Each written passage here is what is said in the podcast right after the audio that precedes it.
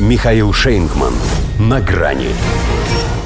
Нашарили себе занятия. Белый дом поручил углубиться в анализ НЛО. Здравствуйте. На грани. Получив передышку после напряженных выходных с их ежедневными воздушными баталиями неизвестно с чем, в Пентагоне на досуге все-таки попытались понять, что это было. Не получилось. Ни характер, ни принадлежность, ни назначение так и не установлены. Поэтому в материалах, направленных в Конгресс, лишь ссылка на визуальные впечатления летчиков. Над Канадой сбили нечто похожее на небольшой металлический шар с подвешенным к нему грузом, а аппарат, пораженный лишь второй ракетой над Гуроном, медленно опустился в озеро. Концы, в общем, в воду. Министр обороны Ллойд Остин признает, что обломки всех трех объектов, уничтоженных ВВС США, не обнаружены. Впрочем, координатор Белого дома в Совете по национальной безопасности Джон Кирби не теряет оптимизм. Выловят, говорит, и высушат.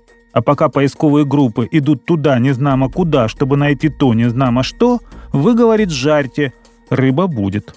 В смысле парьте, поскольку речь о мозгах – к этому и сводился приказ Джо Байдена, который его придворный контр-адмирал ретранслировал в максимально мудреной формулировке, чтобы придать солидности и веса. Президент дал распоряжение изучить политические импликации обнаружения, анализа и утилизации неопознанных воздушных объектов, которые представляют риски с точки зрения безопасности.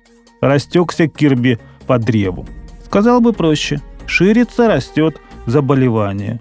Ну или шарится, чтобы еще ближе к теме. Так нет же, умничает. Едва ли не новые смыслы открывает, мол, если в небе появляются некие геометрические образования, значит это кому-нибудь нужно. Его начальнику выходит больше всех. Создает межведомственную группу для глубокого изучения феномена НЛО. Хотя, по словам того же Кирби, в Вашингтоне пока не видят оснований рассуждать о внеземном происхождении тел, перехваченных над Аляской, Канадой и Великими озерами. Но почему бы Байдену, коль такой знак свыше, и не отличиться?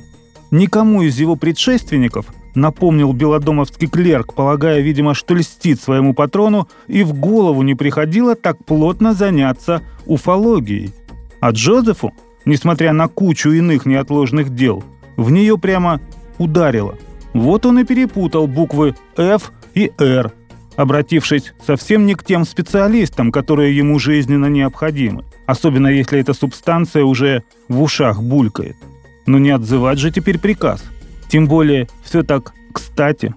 Чем они там занимаются, уже скорее грозят администрации США, чем праздно интересуются рядовые американцы. А им тут, пожалуйста, ответ подвезли – Высокими, между прочим, материями и секретными, на секундочку, материалами. Да про это еще блокбастер снимут. В общем, нашарили для Байдена резонансную проблему государственной важности. Так что теперь Белый дом уже можно официально переименовывать в шарашку. До свидания. На грани с Михаилом Шейнгманом.